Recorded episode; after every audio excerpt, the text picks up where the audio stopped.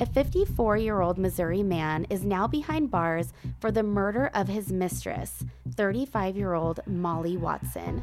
James Addy, who was a father and a husband, had been leading a secret life with Molly for over seven years, neither family having any idea about the other.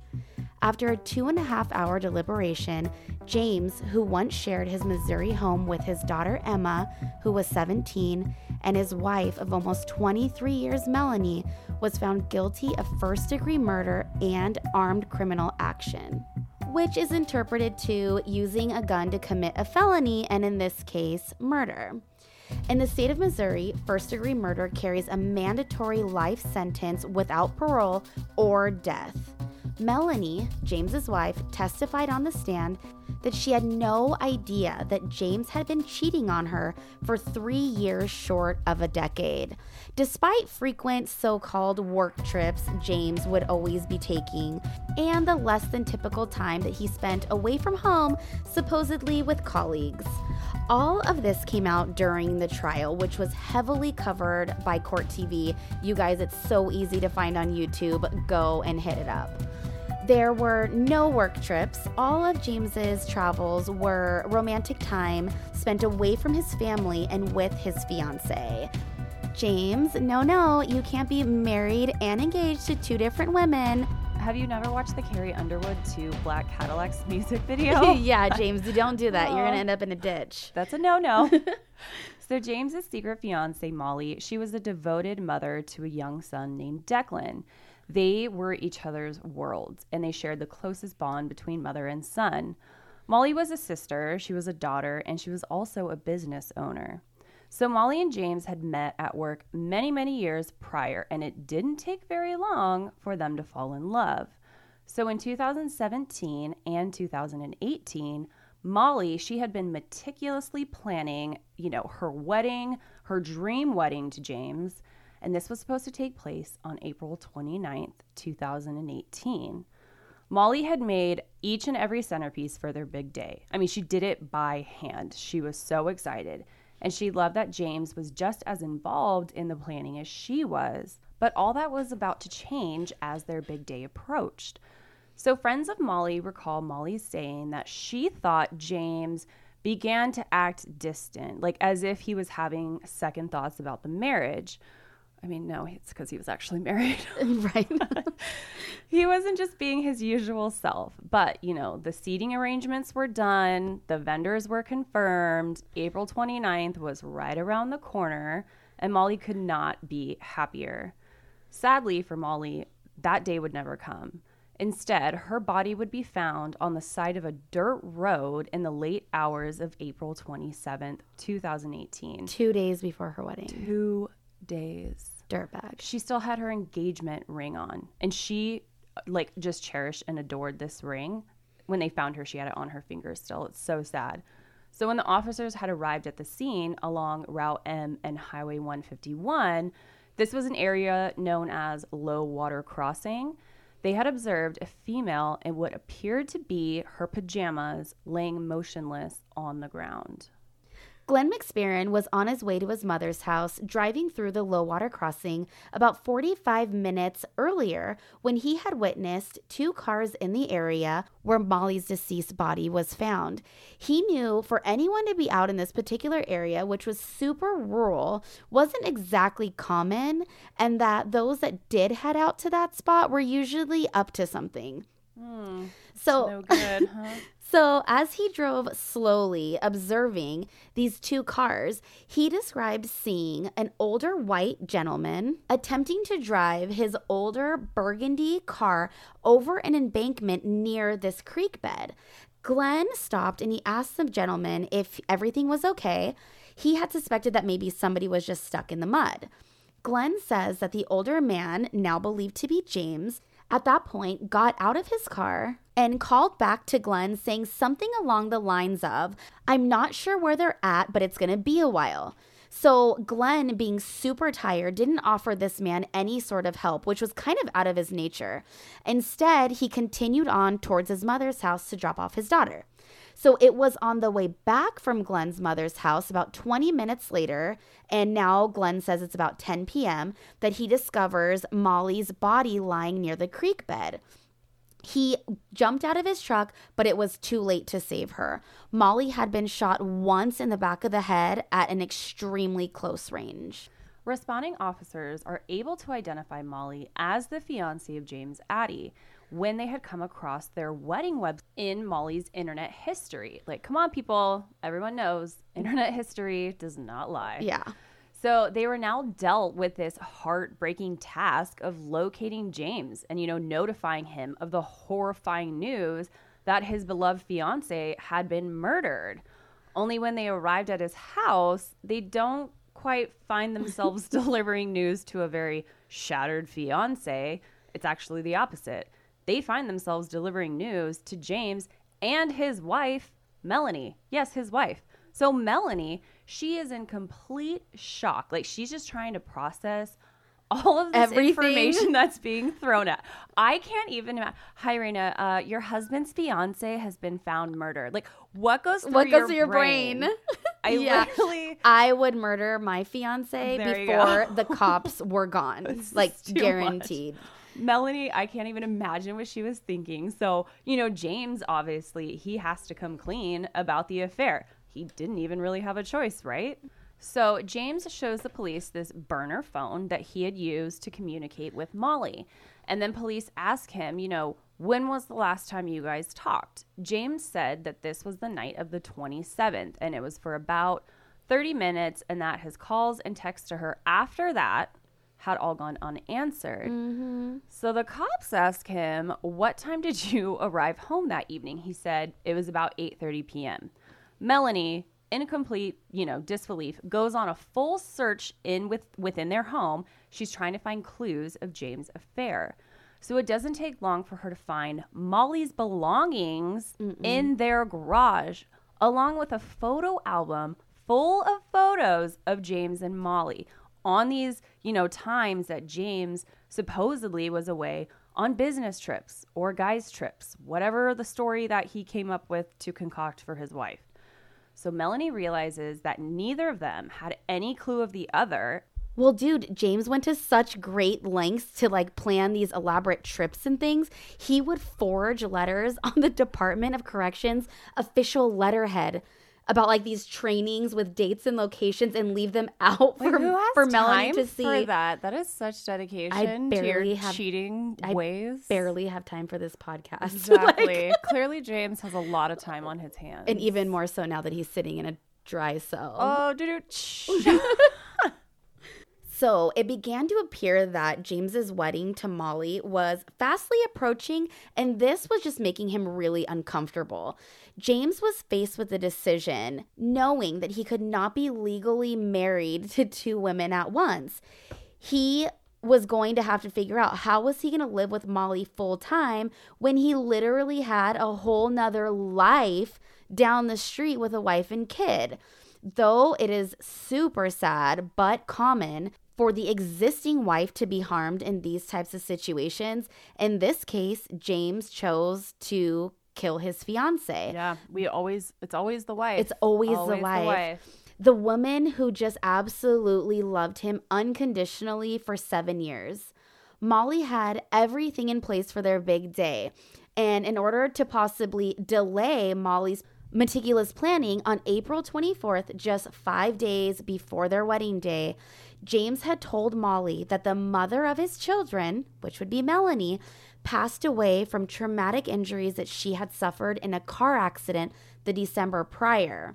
Oh my god, he's got some good stories to make up. He this is impressive. he should I- have even a I'm podcast. Oh my god, James. So, this claim was documented in an email that Molly had sent to their wedding planner asking to please reschedule a meeting that the three of them had upcoming.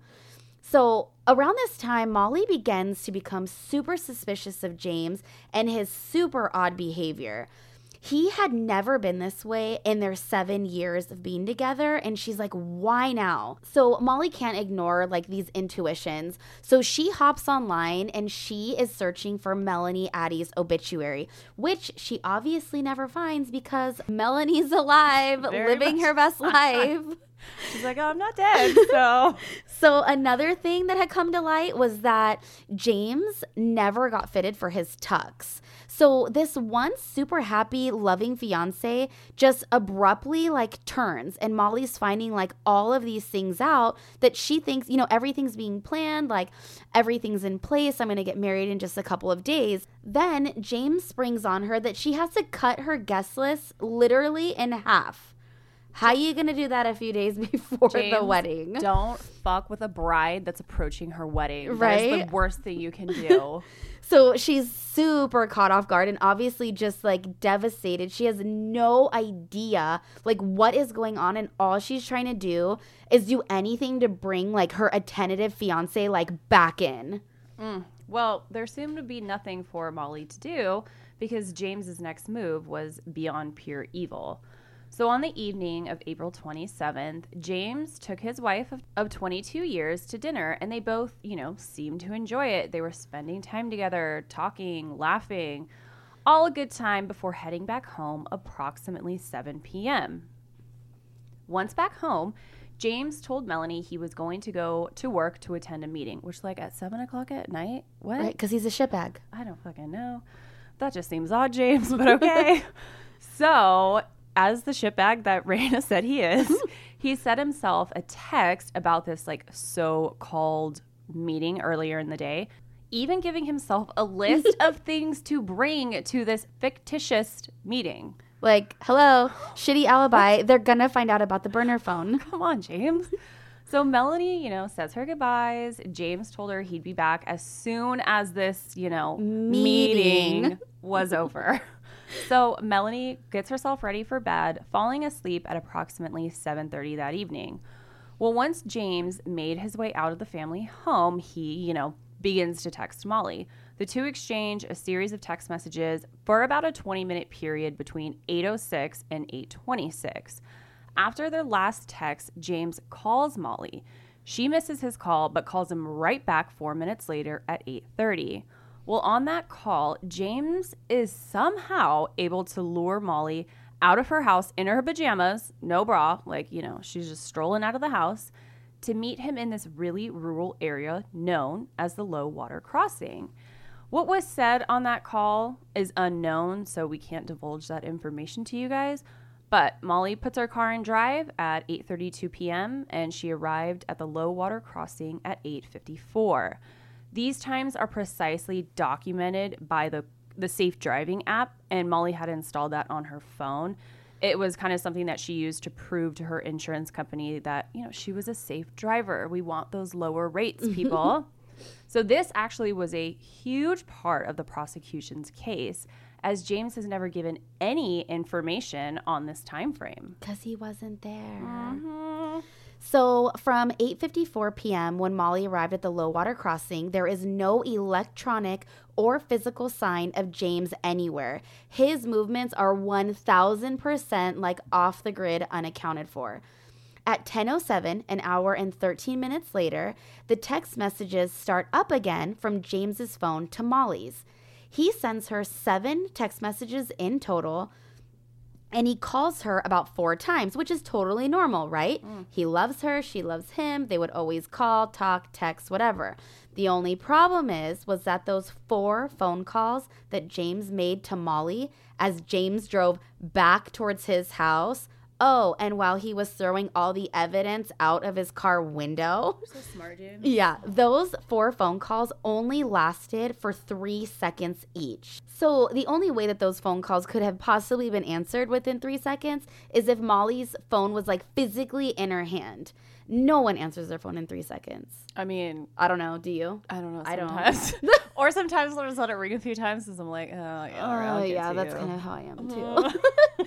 so we know that Molly didn't have her phone in her hand because she was already dead, and James had thrown her phone out the fucking window of his car, along with some other evidence a t shirt that we will later find was made by his daughter Emma, a box of ammo. So I just want to take the time to thank the Lord Shout for out. dumb criminals. That's right. Shout out to the Lord. Thank you, sweet baby Jesus. exactly.